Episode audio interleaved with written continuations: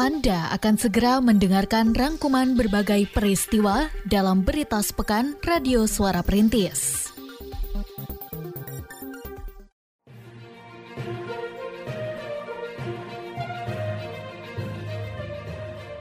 Berita sepekan Radio Suara Perintis FM Kota Sukabumi.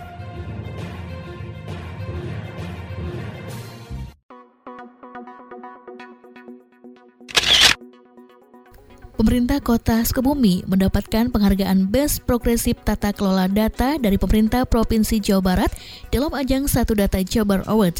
Penghargaan tersebut diserahkan oleh Kepala Dinas Komunikasi dan Informatika Jawa Barat, Ika Mardia, kepada Kepala Diskominfo Kota Sukabumi, Rahmat Sukandar, pada hari Jumat 28 Oktober 2022 di Bandung. Kepala Diskominfo Jawa Barat dalam sebutannya menjelaskan bahwa satu data Jabar Award yang untuk pertama kalinya dilaksanakan bertujuan untuk memotivasi pemerintah daerah dalam pengelolaan data untuk mewujudkan satu data Indonesia. Ajang ini dimanfaatkan pula untuk mengevaluasi penyelenggaraan data oleh pemerintah kota dan kabupaten, serta untuk meningkatkan sinergitas dan kolaborasi berbagai pihak untuk menghadirkan data yang berkualitas. Kegiatan ini uh, sudah berlangsung ya, khusus untuk yang masyarakat umum yang data tahun Georestart itu sejak bulan uh, Juli ya, uh, dan uh, berproses. Jadi mereka uh, menyampaikan dulu uh, hasil karyanya, kemudian ada wawancara seperti itu. Untuk kabupaten kota dan pemerintah atau perangkat daerah provinsi juga, pertama ada pengisian uh, secara mandiri dulu, kemudian ada pengecekan oleh tim, oleh juri, berikutnya ada presentasi, ya wawancara, uh, ada penilaian lagi di situ, kemudian ya diumumkan seperti itu. Nah, harapannya ke depan tentunya tata kelola data semakin baik dan pemanfaatan data untuk uh, perencanaan pembangunan dan pengambilan kebijakan akan semakin. Sedangkan Kepala Diskominfo Kota Sukabumi menuturkan bahwa pihaknya merasa bersyukur atas raihan prestasi ini dan mengharapkan dengan adanya penghargaan tersebut semakin meningkatkan kinerja Diskominfo beserta dinas instansi lainnya yang tergabung dalam Forum Satu Data Kota Sukabumi. Turut hadir dalam penyerahan penghargaan tersebut dari Forum Satu Data Kota Sukabumi, yakni Kepala Badan Perencanaan Pembangunan Daerah, Reni Rosida Mutmainah, Kepala Badan Pusat Statistik Urip Sugeng Santoso dan Kepala Bidang Stadiksi Diskominfo Neng Rahmi beserta jajaran.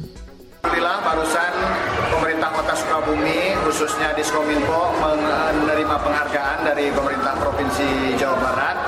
Dua penghargaan tepatnya pertama itu the best data driven berarti terbaik dalam uh, menjadikan data sebagai sumber pembangunan lah untuk alat pembangunan. Kemudian juga kita mendapatkan penghargaan sebagai the best progressive dalam tata kelola data di pemerintahan. Insya Allah ya penghargaan ini menjadi motivasi kita semua untuk meningkatkan kinerja. Mudah-mudahan eh, pengelolaan data di pemerintah Kota Sukabumi lebih terpadu lagi, lebih terhubung lagi antar SKPD sehingga dapat digunakan untuk perencanaan pembangunan menjadi lebih baik. Memperingati Hari Kunjung Perpustakaan dan Bulan Gemar Membaca, Perpustakaan Cikundul menggelar berbagai acara dalam kegiatan bertajuk Event Literasi dan Rangka Budaya pada hari Minggu 30 Oktober 2022.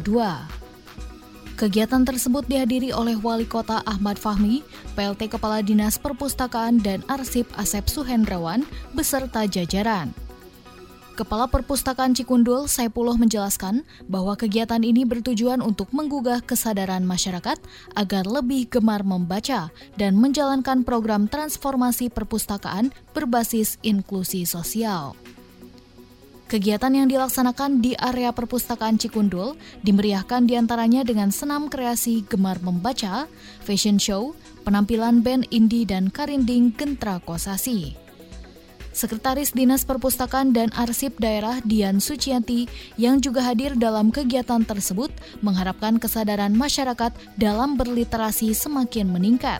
Sehingga bukan hanya sekedar gemar membaca, tetapi juga dengan membaca dapat memberikan dampak positif pada peningkatan keterampilan hidup masyarakat. Harapan saya dengan kegiatan ini, jadi kita untuk uh, memberikan uh, kepada masyarakat sosialisasi ya kepada masyarakat itu untuk uh, mereka melaksanakan uh, membaca. Jadi di sini maksudnya itu adalah berliterasi. Jadi literasi itu bukan hanya membaca dan menulis atau berhitung saja. Jadi lebih diartikan bahwa literasi itu harus kita memahami tentang apa isi yang kita baca. Jadi di sini literasi itu diartikan bahwa kita itu harus bisa isi dari apa yang kita baca sebagai petunjuk kita dalam melaksanakan kegiatan-kegiatan. Sekolah Menengah Kejuruan SMK Pasim Plus menyelenggarakan lomba ketangkasan baris berbaris LKBB Pranasti pada hari Minggu 30 Oktober 2022 yang dibuka secara resmi oleh Wali Kota Ahmad Fahmi. Wali Kota saat membuka LKBB yang diikuti sekitar 1.500 orang pelajar tersebut mengharapkan event ini mampu membentuk generasi muda yang siap untuk menghadapi tantangan zaman. Di sisi lain, LKBB tingkat Jawa Barat yang diadakan SMK Pasim Plus sejalan dengan semangat pemulihan ekonomi pasca terjadinya pandemi COVID-19. Ketua Yayasan Pasim, Wati Purwaningrum, mengatakan bahwa lomba yang melibatkan sekitar 70 SMP, SMA, dan SMK dari berbagai daerah di Jawa Barat bertujuan untuk meningkatkan kreativitas, kemandirian, dan kedisiplinan siswa. Rencananya pada bulan Februari 2023, Pasim akan kembali mengadakan LKBB untuk jenjang pendidikan sekolah dasar. Ia menambahkan bahwa para siswa-siswi sekolahnya dari tingkat SD hingga SMK tengah diarahkan untuk mengikuti berbagai event dengan skala nasional hingga internasional, dengan harapan mereka ke depannya memiliki daya saing dan berjiwa inovatif. Alhamdulillah tahun ini setelah masa pandemi kita banyak mengikuti event perlombaan baik dalam negeri maupun di luar negeri. TK, SD, SMP, SMK gebiar akan prestasi di tahun ini. Mungkin ini juga e, sebagai jawaban dari keterpurukan dua tahun ke belakang kita semakin giat melaksanakan dan mengikuti berbagai macam lomba. Terbaru adalah lomba robotik yang diikuti oleh siswa-siswi tingkat sekolah dasar SM, SD Pasim uh, ini. Dan alhamdulillah kita menjuarai juara tiga ajang internasional robotik yang diselenggarakan oleh Korea. Harapan kami adalah uh, membangun siswa-siswi khususnya di Sukabumi dan umumnya di luar Sukabumi menjadi lebih kreatif, menjadi lebih inovatif, mempunyai jiwa saing yang uh, sehat dan tentunya meningkatkan kualitas diri dari siswa-siswi tersebut. Wali Kota Ahmad Fahmi didampingi Kepala Dinas Pekerjaan Umum dan Tata Ruang DPUTR Kota Sukabumi memantau pembangunan trotoar di Jalan Surya Kencana dan Ahmad Yani pada hari Senin 31 Oktober 2022. Dari hasil pemantauan, Wali Kota menilai proses pembangunan sudah berjalan baik sesuai dengan perencanaan dan diharapkan pada akhir bulan November seluruh pembangunan telah selesai. Meski demikian, wali kota menyampaikan beberapa catatan kepada pihak pengembang, seperti mengenai saluran drainase, sehingga ketika hujan turun tidak menimbulkan genangan air, dan agar selalu mengutamakan kenyamanan masyarakat, khususnya yang bertempat tinggal di sekitar lokasi pembangunan. Pada saat bersamaan, ia pun kembali menghimbau para pedagang kaki lima atau PKL untuk tidak berjualan di atas trotoar karena mengganggu pejalan kaki. Sementara perwakilan pihak pengembang yang juga ikut dalam pemantauan tersebut mengatakan bahwa pembangunan sudah masuk ke tahap akhir dan diharapkan dalam jangka waktu dua minggu ke depan semua pekerjaan telah selesai. Hasil evaluasi hari ini saya Pak Kadis PU dan juga pihak pelaksana ada secara umum ini sudah sangat bagus bahkan progresnya sudah melebihi dari target yang kita perkirakan. Hanya ada beberapa catatan kecil saja sehingga pekerjaan bisa lebih sempurna. Pada intinya semuanya sudah on the track lah, bahkan sudah melebihi target yang ditetapkan. Kita optimis akhir November ini dapat diselesaikan oleh pihak pelaksananya. Dan insya Allah dari hasil evaluasi kita juga bagus lah. Catatan kecil tadi misalnya saluran air, jangan sampai terjadi genangan air. Yang kedua juga tolong diperhatikan ketika melewati rumah warga, jangan sampai warga sulit ketika kendaraannya masuk ke wilayah yang bersangkutan. Dinas Lingkungan Hidup Kota Sukabumi bersama berbagai unsur seperti Forum Pengurangan Resiko Bencana melaksanakan kegiatan program Kali Bersih Go Clean Our River pada hari Selasa 1 November 2022 bertempat di kawasan Teras Cipelang Herang. Hadir pula pada kesempatan tersebut di antaranya Wali Kota Ahmad Pami dan Wakil Wali Kota Andri Setiawan Hamami. Wali Kota mengharapkan kegiatan prokasi yang telah dimulai sejak tahun 1989 oleh Kementerian Lingkungan Hidup dan Kehutanan mampu mengedukasi masyarakat untuk menjaga sungai agar bersih dari limbah. Dengan merawat sungai berarti menjaga kualitas air baku sehingga aman dikonsumsi, serta menghindarkan pula dari berbagai potensi bencana seperti banjir. Ini digulirkan oleh Kementerian LH sejak tahun 89. Harapannya bagaimana kondisi sungai ini steril atau bersih dari limbah dan kemudian menjadi kegiatan resmi sejak tahun 95. Dan hari ini kami, pemerintah Kota Sukabumi, akan melaksanakan gerakan edukasi kepada masyarakat, sosialisasi kepada masyarakat, sekaligus melibatkan berbagai pihak atau komponen pecinta lingkungan hidup. Harapannya, masyarakat menjaga lingkungan sehingga lingkungan ini menjadi berkah, bukan menjadi musibah bagi masyarakat. Sedangkan PLT Kepala DLH Kota Sukabumi Endah Aruni mengatakan, tujuan dari kegiatan yang merupakan salah satu program bidang pengendalian pencemaran air sungai DLH adalah merawat sungai agar tetap berfungsi dan bermanfaat bagi masyarakat sekitar. Ia menambahkan kendati tingkat pencemaran sungai di kota Sukabumi masih berada pada level sedang, namun kesadaran masyarakat untuk merawat sungai harus digugah sejak dini sehingga kelestariannya tetap terjaga. Nah, harapan kami bahwa dengan adanya program kali besi ini adalah masyarakat sekitar, khususnya di bantaran sungai itu menjaga bahwa sungai itu harus tetap lestari terjamin. Karena kualitas air sungai itu harus memenuhi baku mutu untuk keberlanjutan. Sebenarnya kalau lihat data kualitas air, itu kita pencemarannya tingkat sedang. Jadi mungkin uh, masih ringan ya, jadi uh, belum termasuk uh, parah gitu ya. Jadi kita harapannya bahwa uh, dengan adanya program ini masyarakat itu tergerak, termotivasi untuk menjaga sungai ini gitu seperti itu. Pemerintah Kota Sukabumi membuka peluang bagi masyarakat untuk berkontribusi terhadap pembangunan dengan menyediakan saluran pengaduan melalui aplikasi Super dan Elapor yang dikelola oleh Dinas Komunikasi dan Informatika Diskominfo Kota Sukabumi. Pada bulan Oktober, dua saluran pengaduan tersebut menampung 53 laporan dari masyarakat. Sebanyak 35 laporan disampaikan oleh masyarakat melalui aplikasi Super pada bulan Oktober dengan organisasi perangkat daerah atau OPD yang paling banyak dituju adalah Dinas Perhubungan dan Dinas Pekerjaan Umum dan Tata Ruang Adapun jika dibagi berdasarkan kategori, pada bulan lalu masyarakat banyak mengeluhkan mengenai fasilitas publik seperti penerangan jalan umum. Sedangkan pada sistem elapor, pemerintah kota Sukabumi mendapatkan 18 aduan dari masyarakat yang di antaranya ditujukan kepada dinas sosial.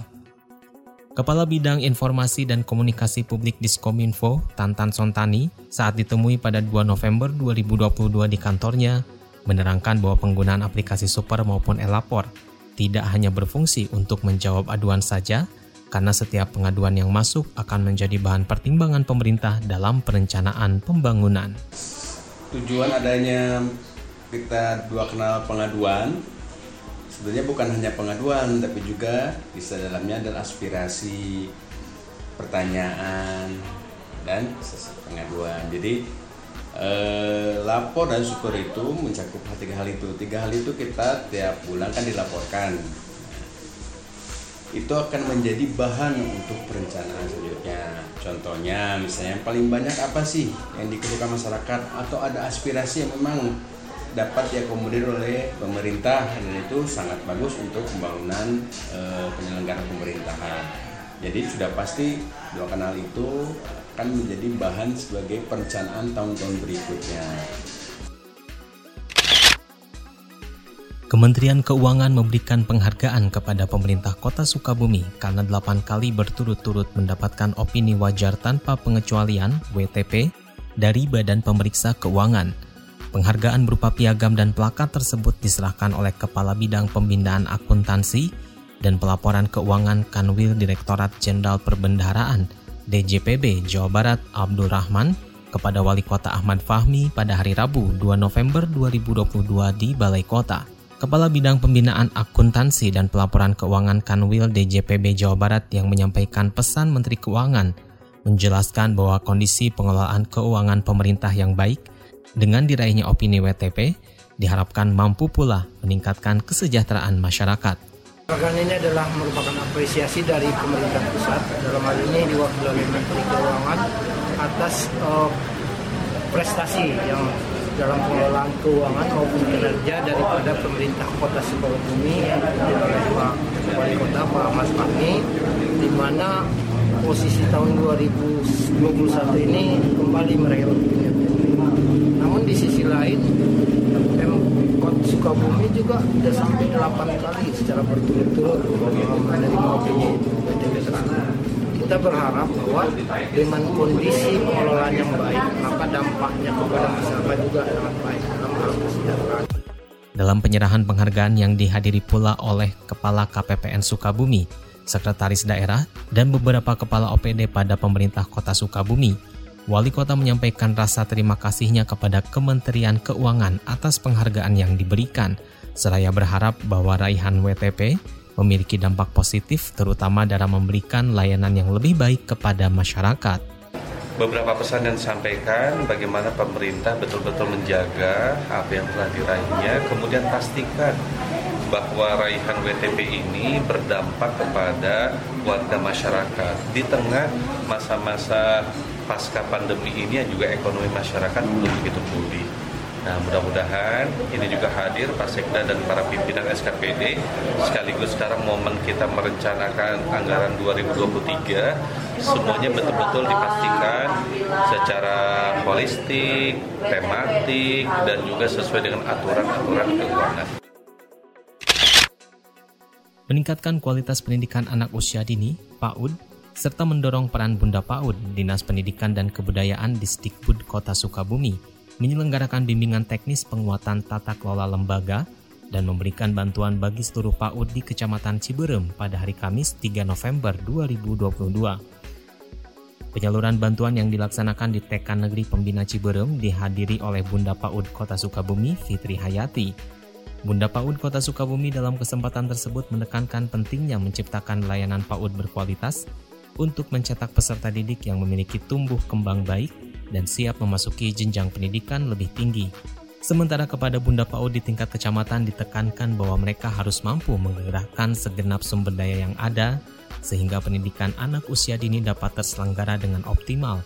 Menurutnya kualitas PAUD di kota Sukabumi sudah baik karena didukung kebersamaan semua elemen. Bunda PAUD Kota Sukabumi juga menjelaskan bahwa kegiatan BIMTEK dan penyaluran bantuan yang akan dilakukan di enam kecamatan lainnya bertujuan untuk mendorong pendidikan di kota Sukabumi ke arah yang lebih baik serta berkualitas dan merata. Pemberian uh, pertama pemberian bantuan yeah. dari dinas pendidikan dari pemerintah kota untuk anak-anak usia dini di kecamatan. Jadi kita akan roadshow ke tujuh kecamatan. Uh, di samping saya juga akan memberikan sedikit arahan lah bagaimana menghadapi uh, nanti pembelajaran yang akan datang dan bagaimana guru uh, mengadakan pembelajaran yang fokusnya tadi sudah saya sampaikan ke tiga visi uh, Pawang. Udah kasih sejauh mana Bu untuk kualitas PAUD di Sukabumi Bu? Oh keren. Pokoknya kalau Sukabumi PAUDnya uh, berani diadu lah. Kenapa? Karena kita yakin bareng-bareng Insya Allah APK-nya juga tinggi. Kemudian kita juga bunda-bunda PAUD juga kompak lah, uh, juga komite, juga ormit, tiga ormit Uh, saya apresiasi untuk tahun-tahun kemarin sudah melakukan berbagai kegiatan yang menunjukkan kekompakan tiga ormit ini. Dalam rapat koordinasi pengendalian inflasi pada bulan Oktober lalu, Kementerian Dalam Negeri menyatakan bahwa pemerintah kota Sukabumi merupakan salah satu yang terbaik dalam penyerapan anggaran. Hal tersebut disampaikan oleh Wali Kota Ahmad Fahmi seusai menerima penghargaan dari Menteri Keuangan pada 2 November 2022 di Balai Kota. Ia menjelaskan bahwa penyerapan anggaran yang baik akan berdampak pada masyarakat karena program pembangunan bisa berjalan sebagaimana yang diharapkan pada rapat koordinasi yang diadakan oleh Kementerian Dalam Negeri dan diikuti oleh daerah dengan realisasi APBD tertinggi dan terendah, kas tertinggi dan inflasi tertinggi, Pemerintah Kota Sukabumi juga masuk dalam jajaran pemerintah daerah dengan realisasi pendapatan tertinggi karena capaiannya hingga bulan September 2022 adalah sebesar 75,34 persen. Sedangkan ketika ditanya mengenai antisipasi kondisi global perekonomian pada tahun 2023 yang diprediksi memburuk, Wali Kota menjelaskan bahwa menurut Kementerian Keuangan, Indonesia merupakan salah satu negara yang masih dalam kondisi perekonomian yang kondusif, meski hal ini akan dipengaruhi pula oleh kondisi di berbagai negara sekitar. Ya, tentunya tidak bisa dihindari ya terkait inflasi ini, tetapi kita bersyukur dalam rakor pengendalian inflasi kemarin dipimpin oleh Pak Menteri Dalam Negeri itu kota Sukabumi dinyatakan sebagai kota terbaik dalam penyerapan anggaran. Tadi juga disampaikan oleh uh, Pak Kakanwil bagaimana yang utama adalah kita melakukan proses penyerapan anggaran karena ketika penyerapan anggaran ini kita lakukan dengan baik efek atau dampaknya kepada warga masyarakat dan tidak ada anggaran yang e, ditunda-tunda penyalurannya.